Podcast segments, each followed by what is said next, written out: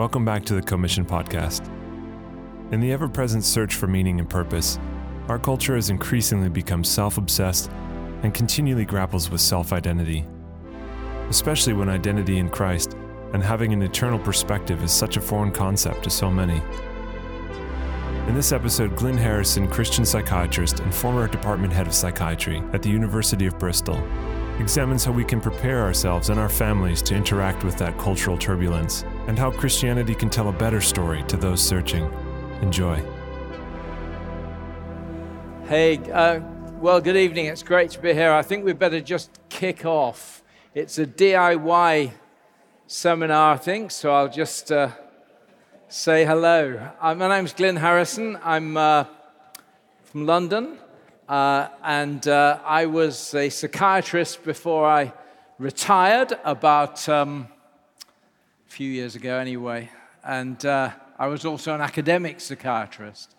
And one of the wonderful things about retirement has been it's given me a, an opportunity, freed from the drivenness of academic life, to explore some of the issues at the interface of faith and psychology that had intrigued me for years, but which I hadn't really had time to delve into. So, part of the fruits of that, I guess, is what we're going to be talking about today identity in the city. Well, let's just pray, shall we, before we kick off. Lord, we bless you, our God and Creator. You haven't left us to figure it all out by ourselves. Jesus came, and He not only showed us who He is in all His glory, but we who we are too, in our need and the possibility of our salvation. Thank you so much, Lord, and help us to understand the world we live in and how to relate to it better. We ask it in Jesus' name for his sake. Amen. Well, it's great to be here. Thanks so much for turning out on a Saturday afternoon. We live in interesting times, don't we? And probably there's no phrase that better summarizes today's cultural zeitgeist than the one I identify as. Have you heard that? I identify as. And it, its cultural embedding has happened so quickly, that term. It's easy to forget that in the past, identity was largely something that you were. You were a mother, a musician, a plumber, a Christian. Today, however, rather than being something, people identify as something. I identify as, as a woman, as working class. I identify as black, as the famous case of the white woman called Rachel Dolezal did. I identify as pansexual. And I guess when you think about it, this phenomenon is actually just one part of a, a wider cultural orientation toward the self, isn't it? What's been called the inward turn of the attentional plane of Western culture. Now, listen to American philosopher Michael Allen Fox. He says this We live in an age, he says, of self obsession.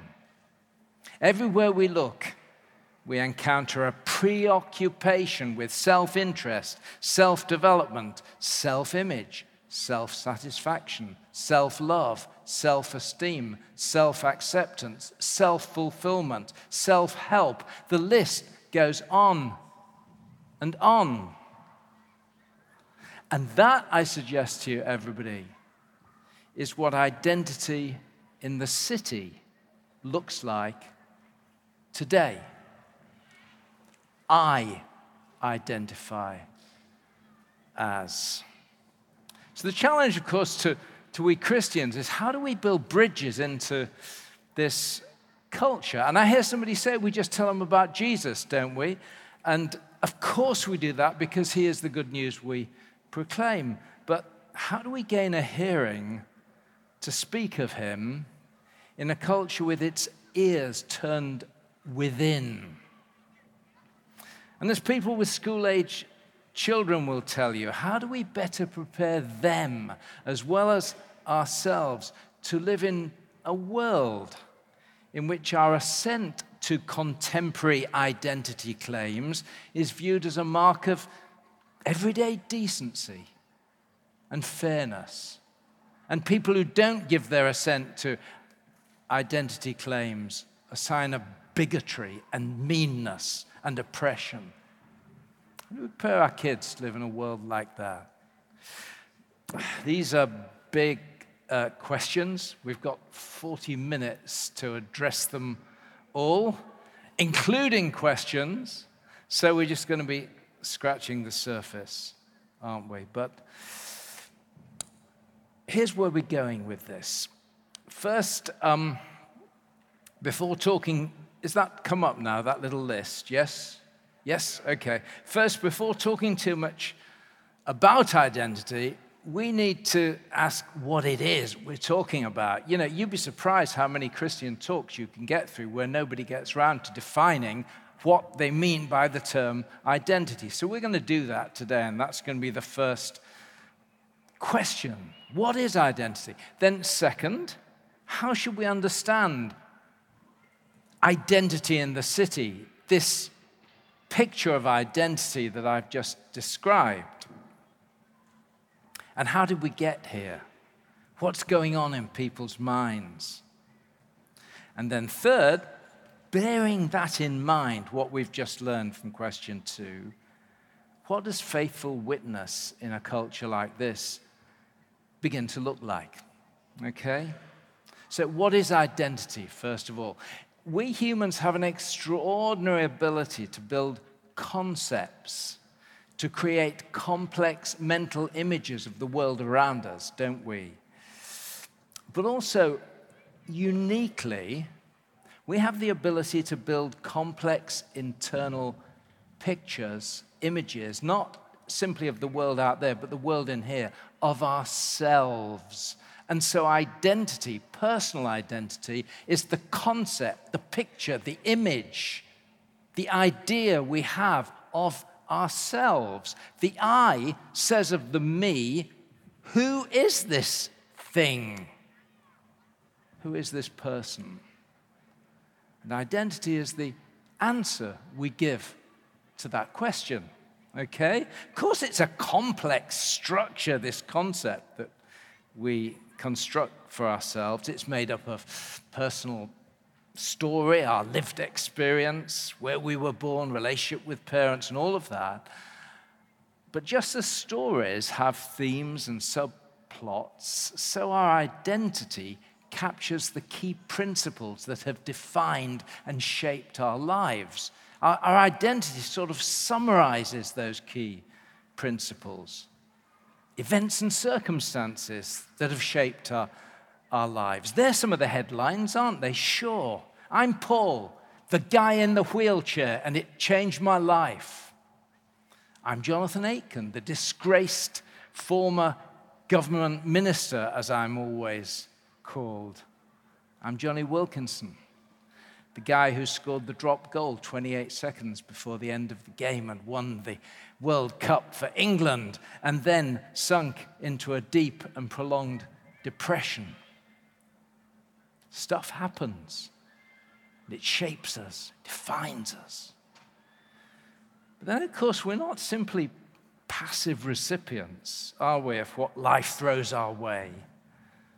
Our story is shaped and modified too by how we choose to respond. So it could be hey, I'm Paul, guy in the wheelchair, three times Paralympic champion. I'm Jonny, who sunk into a deep depression after that goal. Yeah, it lasted a long time, but I turned my life around and wrote a book about it.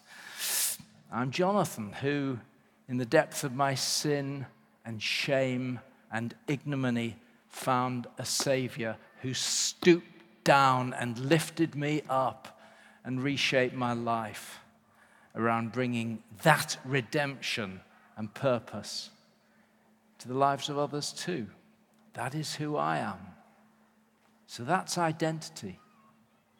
The story we tell ourselves about ourselves, and specifically the headlines that summarize the shape of that story. Okay? Got it? That's, that's how we're going to be using it. But hold on, I hear you say. Um, haven't people been working out these kind of concepts of themselves and experiencing these radical shifts in identity kind of as long as human beings have been around? The Apostle Paul, for instance.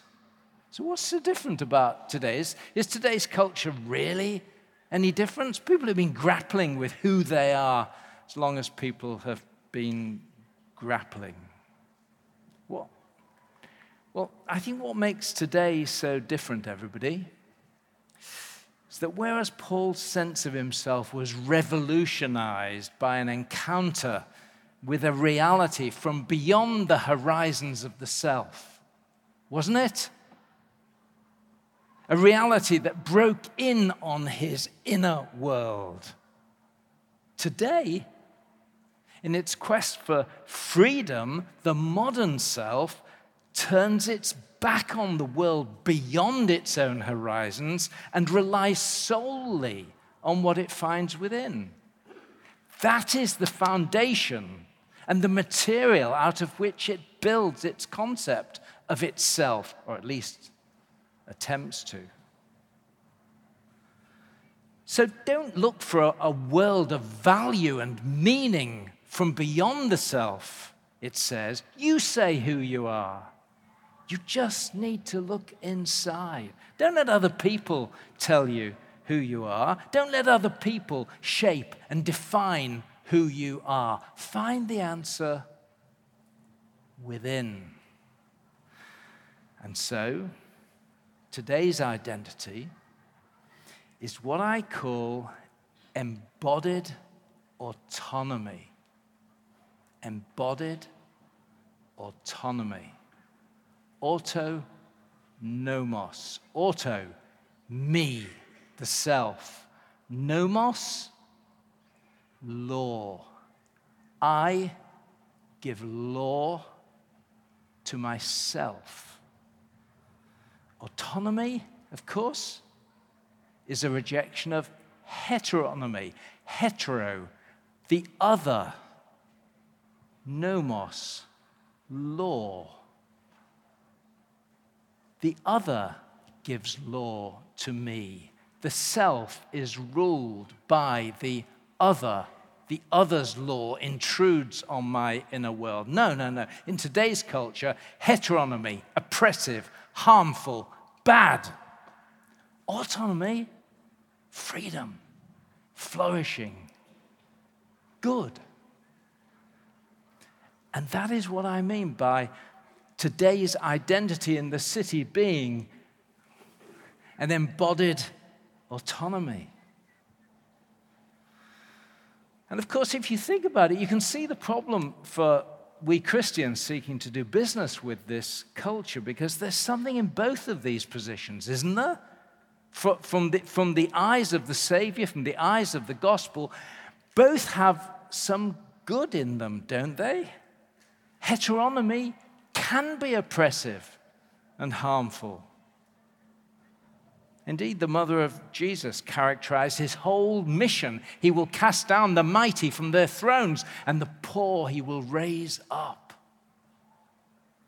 The imagination of an entire people of Israel was shaped by their emancipation from heteronomy, slavery. Pharaoh was the very embodiment of heteronomy. So, yeah, we get that, don't we, as Christians? Heteronomy can be bad. And so, part of us wants to identify with what the world around us is saying. And there's something in the claim of autonomy, too, isn't there? God has made us responsible choice makers.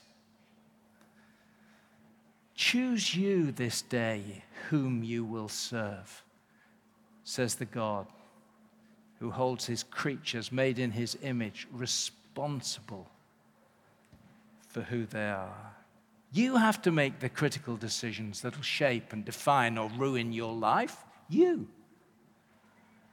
And so when somebody shares with us how they've been freed from an oppressive father or mother or a life script that tells them they've been placed on this earth to live up to somebody else's expectations. And they said, You know, I realized I needed to look inside myself and find the confidence to be me and, and, and to be the me that, that I am. Well, part of us says, Yeah, I get that, don't we? We're for that kind of autonomy. And so, this is part of the problem with how we relate to this culture today. And the problem with today's embodied autonomy, however, is that it's a zero sum game. We buffer ourselves against the law of the other, and we stake our sense of identity solely on what is found within the horizons the self.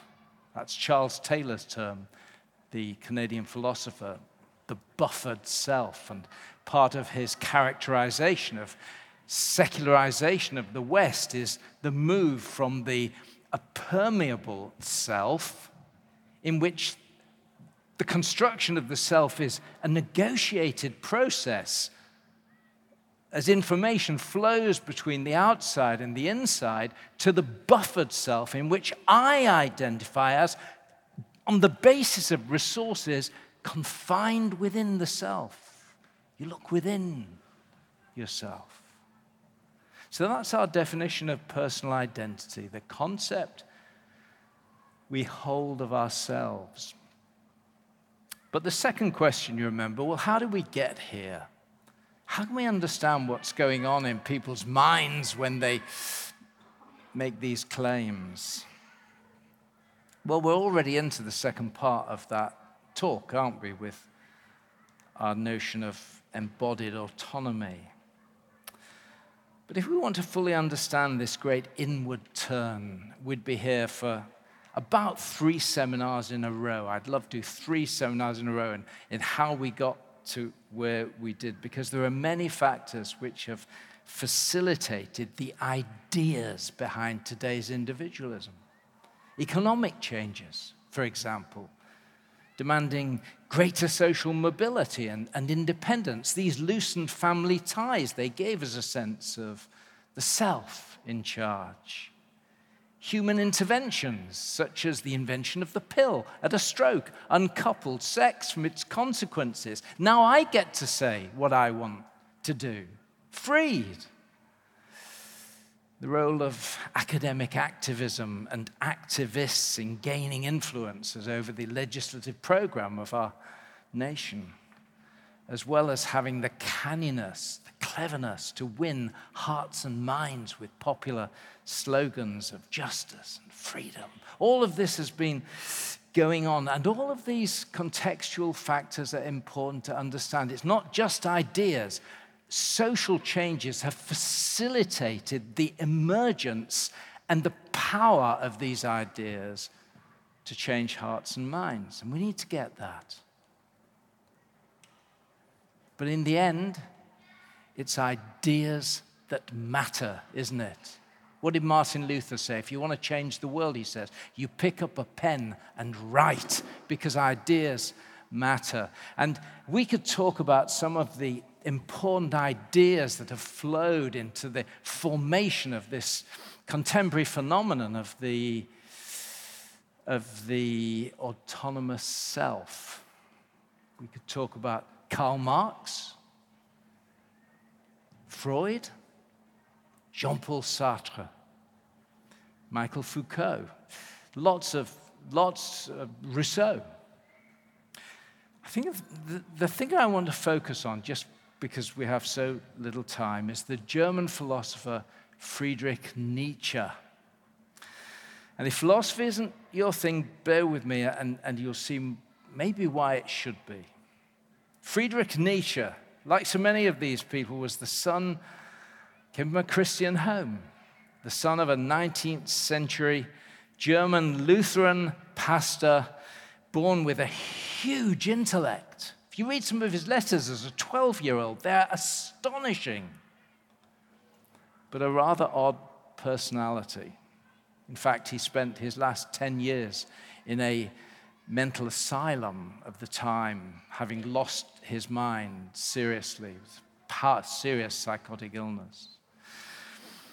But that aside, setting aside the religion of the past of his parents, he in fact became one of the great atheistic philosophers of the 19th century.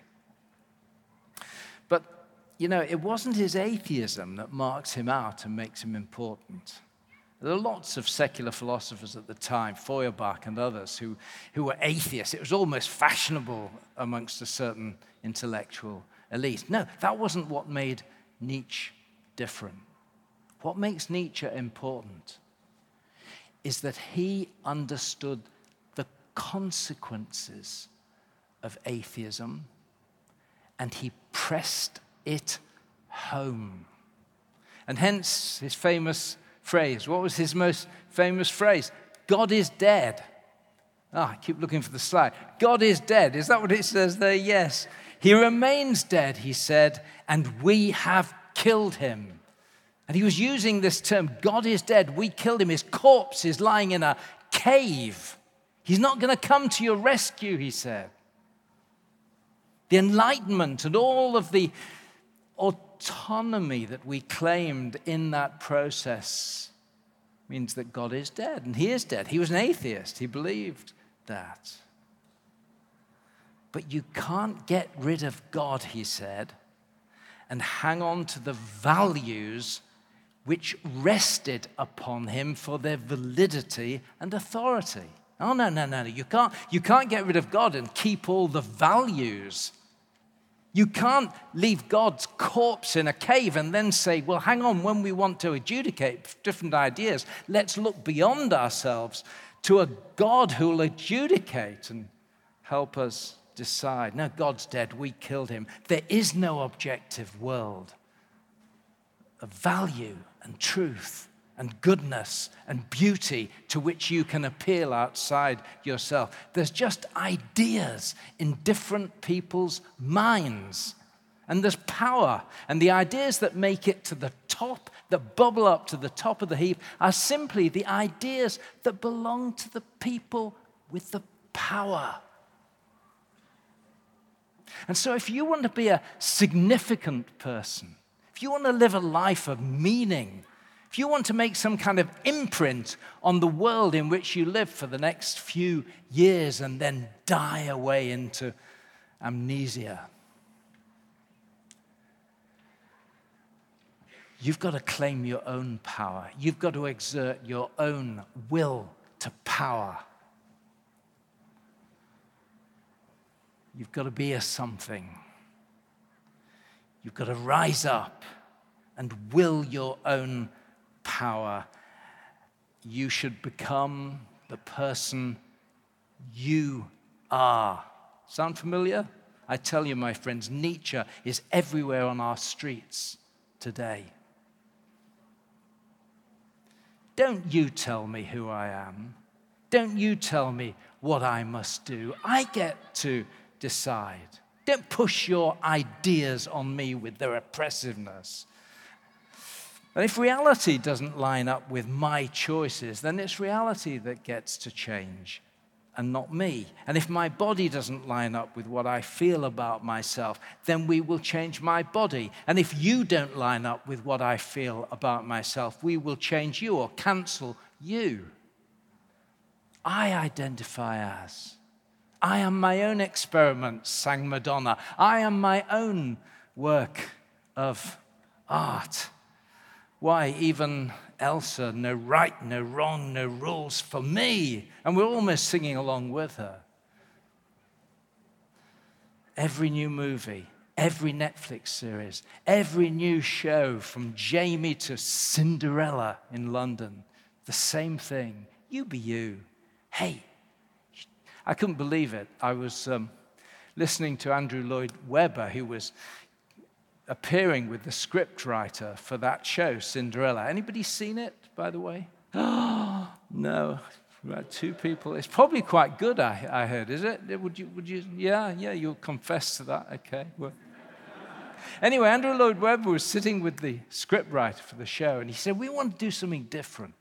You know, we, we didn't want to just do Cinderella the same way. We wanted, you know, a different angle. And so, well, you tell them, Joan, uh, whatever her name was. So he hands over to her, and, and she, she says, Well, we, we, we felt that really to make it really different. I thought, Oh, no, please don't. it's coming. She said, Cinderella really just had to find herself, you know? I thought, This is different.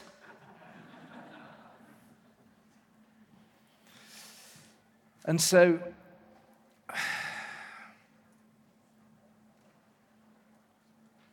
no right or no wrong, no rules for me. Hey, you be you, autonomy, and what not to like. That's identity in the city today. So, I guess, friends, here's the $64,000 question we all need to face Does it work? Is it any good? after nearly half a century over which this philosophy has come to dominate our culture, how are we doing? Is our mental health improving? Human well being on the up?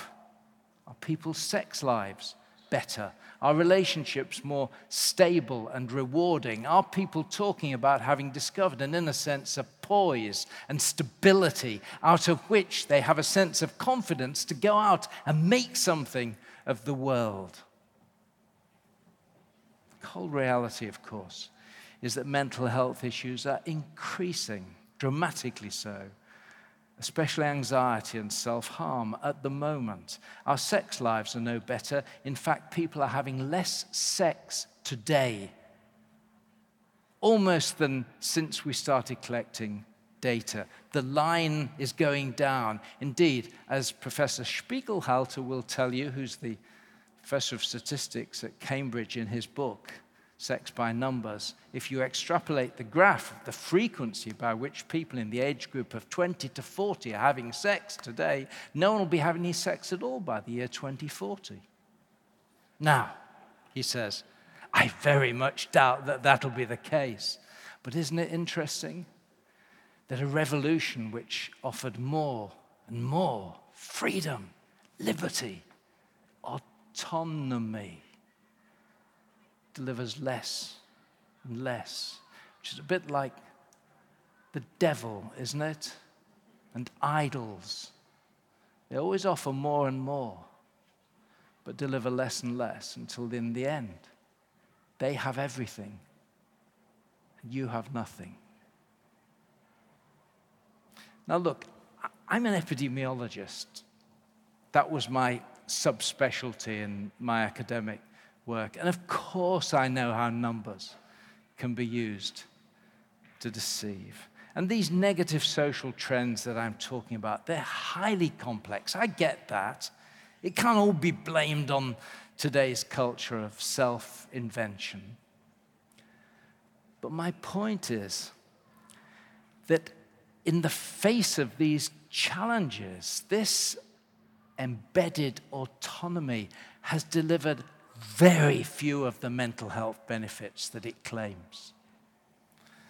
And I believe there are good reasons to believe it, it is actually doing more harm than good. Now, what makes me say that? More harm than good?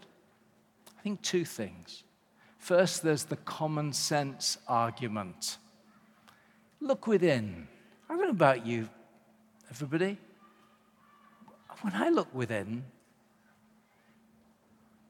okay, I see some real strengths, and I hope you do too, and I hope you have a sense of confidence to own your strengths.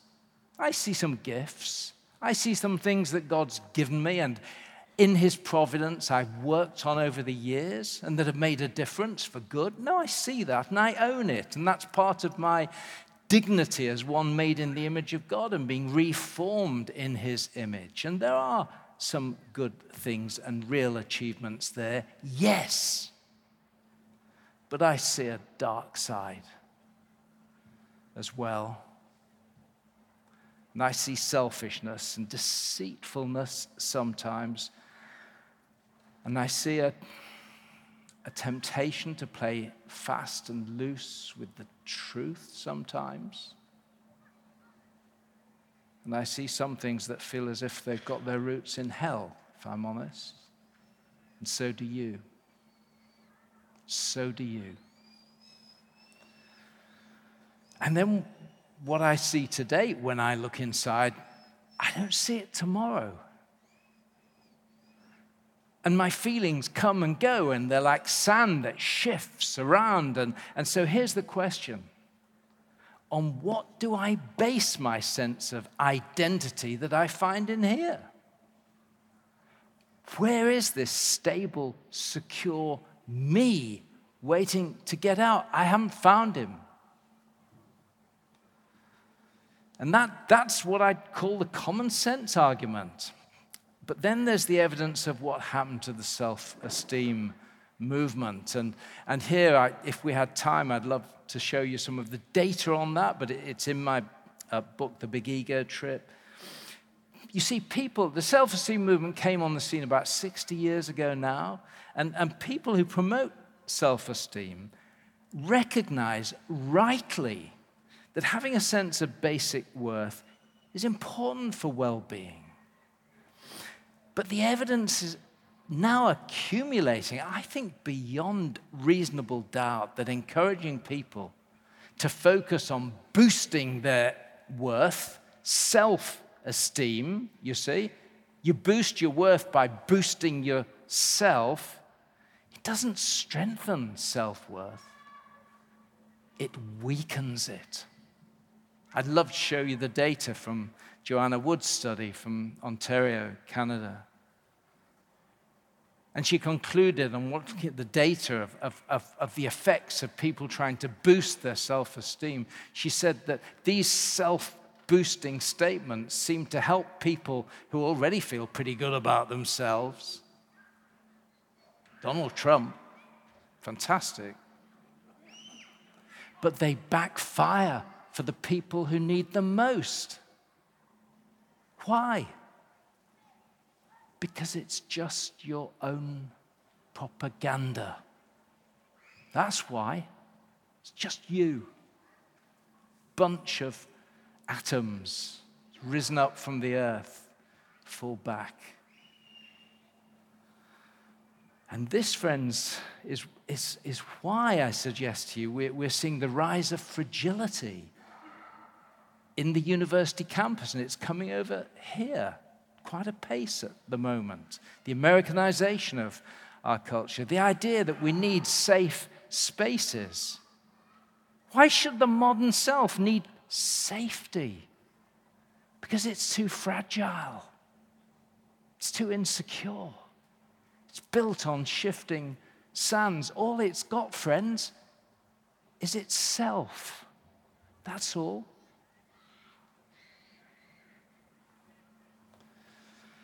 It's too contingent, too provisional. It simply isn't strong enough to bear the weight of being.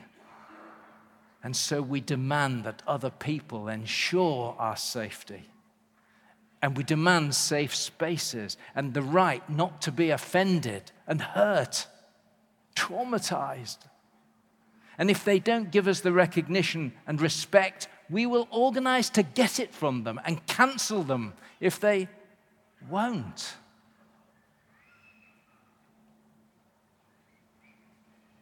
So, do we have another story? I hope so, don't you? Do we have something to give that's for the life of the world here? Listen, everybody. I've come to believe that in the face of the clear failures of today's radical individualism, we have something that is a gift to our culture, and it's time we recovered our confidence in it. It's what the Catholic apologist Robert Barron, you get many Catholics cited here? Probably not. This is a first. Bishop Robert Barron, it's, it's what he calls a theonomy. That is what we have to offer theonomy.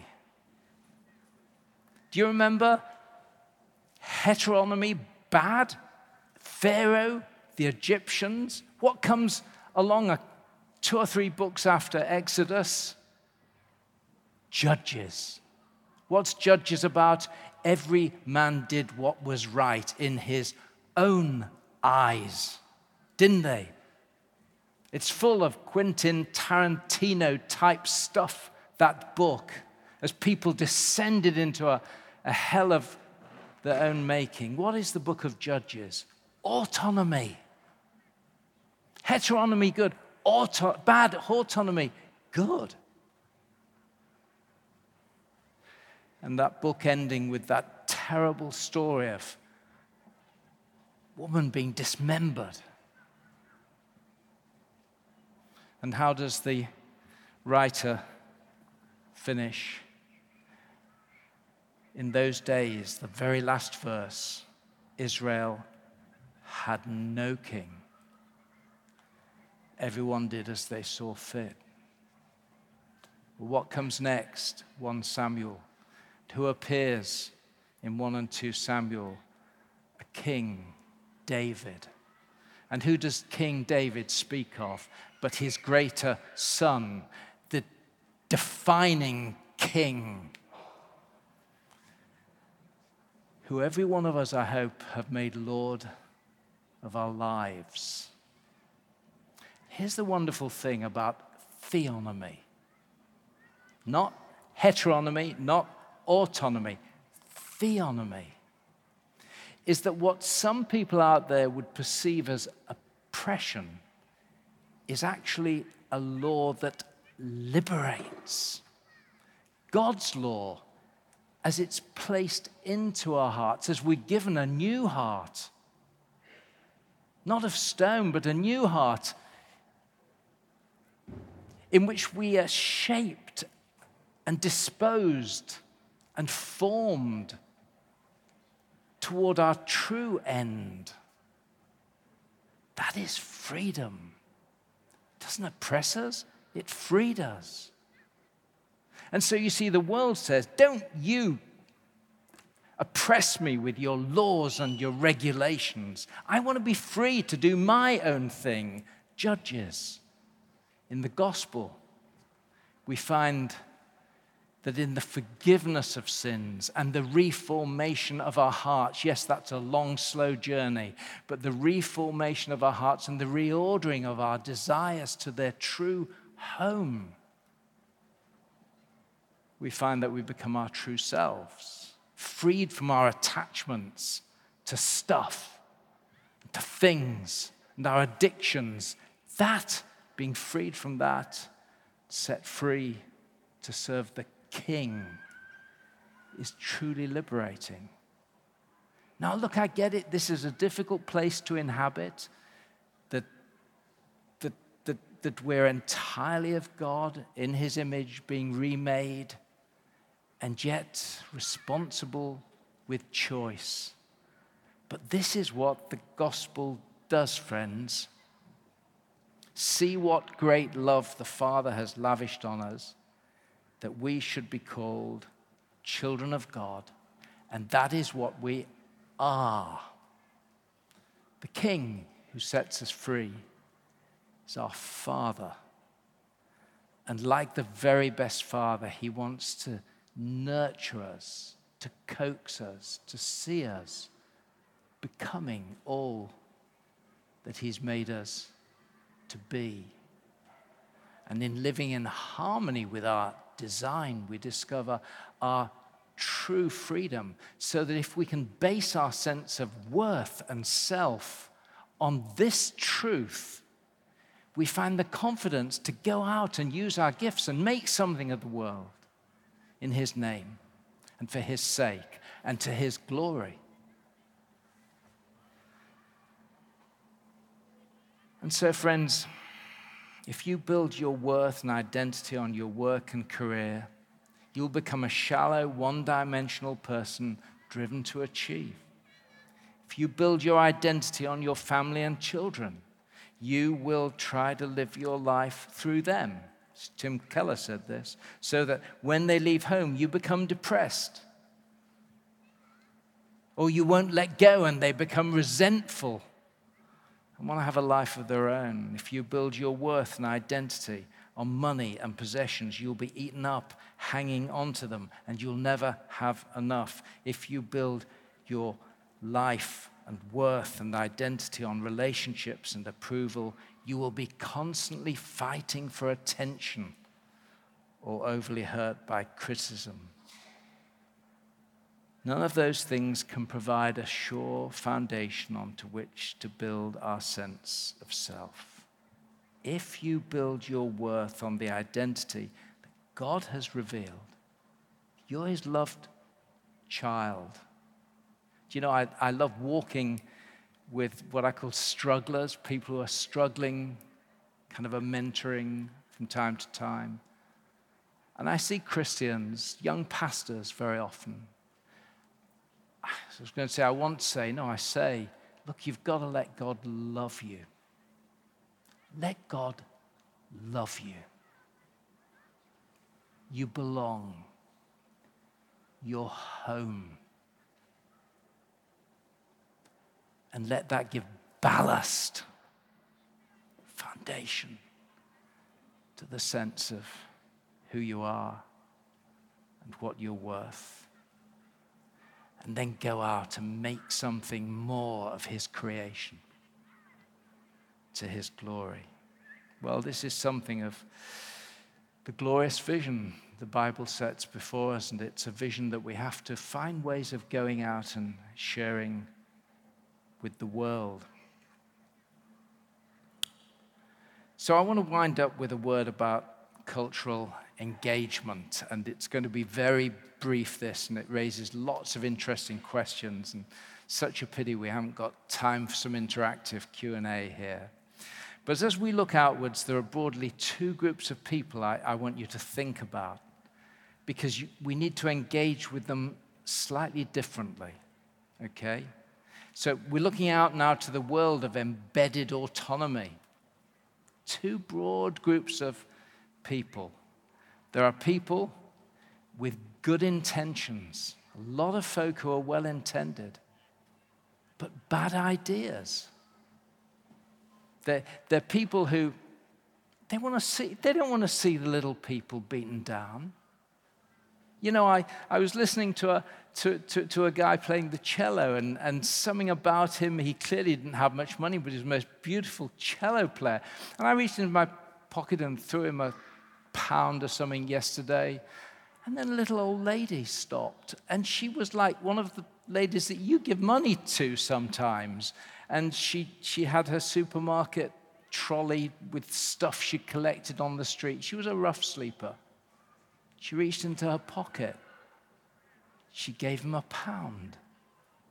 And there are people who are well intended out there there's something about our humanity made in the image of God. We, want we don't like to see the little people hurt.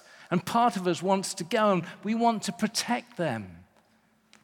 And so there are lots of people out there like that, but who are being seduced by bad ideas about how to protect them and how to put some of those injustices right. And it's quite important to keep those two separate good intentions bad ideas. Then there's some people out there, they're a different group. They've got bad intentions and bad ideas. And I, I, I think I'm going to look at the, very briefly at the second group first. We have to wise up, folks, to the reality that people out there are actively campaigning against the ideas and the beliefs we hold. There are people out there who want to see the suppression and the elimination of some of our most cherished beliefs, particularly about human nature and ethical principles. Because you see, viewed through the binary of oppressor and oppressed, Nietzsche, remember? Oppressor. Viewed through that binary, there's only one place for us oppressors. And because it's a zero sum game, the oppressor has to be taken down and cancelled out. That's, that's the nature of the game. That's how critical theory operates in our culture. That's why the platform for you to speak must be removed. Because everything about you and your position is oppressive to people. And so these are people with bad intentions toward us, and we need to wise up to that. And because for them, this is a zero sum game. And, you know, I think more than anybody other, I hope I've been going around the country the past few years saying, you know, we need to tell a better story. I read a book with that title. People, people are fed up with hearing what we're against. We're against stuff. People need to hear what we're for. And that's been my passion more than anything else. But we've, got to, we've also got to wise up to the fact that we do need to be tough, tough minded, and ready to face up to people who want to hurt us. How do we prepare for that? We're what the philosopher, uh, sorry, the sociologist Peter Berger called a cognitive minority. We're sitting in a culture with ideas very different to ours. Peter Berger said this he said, if you want to survive as a cognitive minority, because your young people, especially, and the more empathic people, feel the social conformity bias of the human heart. They're, they're pulled out into the cognitive majority because they want to go with the flow. There's something about our humanity that wants to fit in. People are, if you, if you're a cognitive minority, you've got to live as a cognitive minority. That means you've got to take active steps to sustain your ideas. Starting with your young people, all the way through, your ideas must constantly be made plausible to the cognitive minority, otherwise, they'll drift out and it'll shrink and eventually implode, or it'll become an authoritarian rump. That's what he says. You must nurture and sustain. And the kind of cognitive minorities, think of Orthodox Jews, who are successful in maintaining their distinctiveness, are those who have habits and patterns of life that sustain the beliefs they hold. We've got to recover some of this, friends. We are Christians. This is what Christians do. This is who we are. This is how we live. And we teach it to our children. And you know, I think for the past half century, evangelicals, we've kind of enjoyed fitting in more. You know, we could do arts and theatre and philosophy, and we could get to all the professions out of pietism of the 50s and 40s. We've fitted in. It's time, once again, maybe to, to stand out in the sense of, of being different and nurturing our beliefs and sustaining them. We've got to toughen up too. And I'll tell you, when they come for, for somebody to cancel them, stand with them because one of the most chilling experiences, and I've been there myself, is that all your friends, they say, Oh, praying for you. And their hand goes out like this, and you're on the other side of it. Praying for you, they say, as they're backing away from you because you're contagious. You're, you're, you're marked. No, no, stand with your friends. Stand with your friends, even if it costs you. Now, of course, if they're really your friends, they'll be open, I hope, to some feedback that maybe it's not their ideas that people don't like, it's them. So let, let's not excuse, you know, angular, awkward, contrarian behavior with being persecuted for the gospel. No, there are some, you know, sometimes it's just ours. Let's get that clear. but where someone's suffering for the, for the gospel, and for the ethical obligations that the gospel brings. Stand with your friends. And look, we all have different roles to play. Don't, your pastor, don't send him out every time or her out to do the work. You know? We've got to do it too, lay people. But pastors, don't expect your lay people to do it and you remain protected. Our teaching has got to support them, energize them, inform them, give them courage as to how to live distinctively in this world. But I'm going to finish. I, I just want to say don't forget the other group. And I've got three things I want to say about the other group the group with good intentions but bad ideas. Three things we need to do. First, resonate. Resonate with them. You know, if they've got good intentions, so have we. You know, we're against oppression, aren't we? I tell you, God doesn't like the oppressor. Jesus came to set the prisoner free. This is our gospel with so much to resonate. I get, you know, you say to someone, I get where you're coming from. I want that too but then refute the bad ideas having recognized the good intentions. Okay? So you say, but my problem is, I just wonder whether some of these ideas, which kind of only came up yesterday, are going to do more harm than good. And then reframe. Isn't there a, another way in which we express our good intentions? But with good ideas. Can I tell you about Jesus? Can I tell you about what it means to be a Christian? There's some thoughts about how we begin to engage with this culture. I, very last word. We're standing on the shoulders of giants, friends. I think of Secunda, AD 198. She was hauled out before the Roman governor along with 11 others, the Scillitan martyrs in Carthage, northern Africa.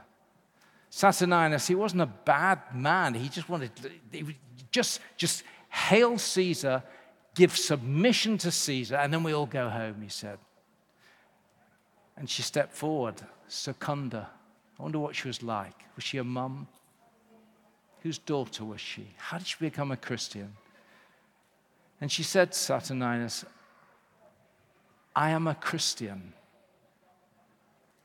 I must be what I am.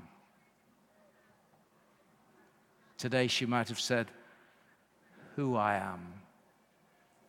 And they took her out and they hacked her to bits for her faith. We stand on the shoulders of giants. Some of those giants are looking to us now as the baton is passed on baton of God's truth, how will we stand? Lord, bless, bless as we pray. You know, Lord, we just bring each other before you because we're a bit frightened. We don't, we don't like swimming against the tide. We don't like to be picked on. We don't like it when we don't know what to say. And people seem to see us as bigoted and mean. Help us to recover our confidence, Lord, that what we've been given is for the life of the world, for the flourishing of human creatures. And help us not only to tell this gospel, but to live it out in our lives too. And we ask it for Jesus' sake, for his glory. Amen. Thanks for listening to this episode. And stay tuned as we continue to share talks from our time away together as a network. See you next time.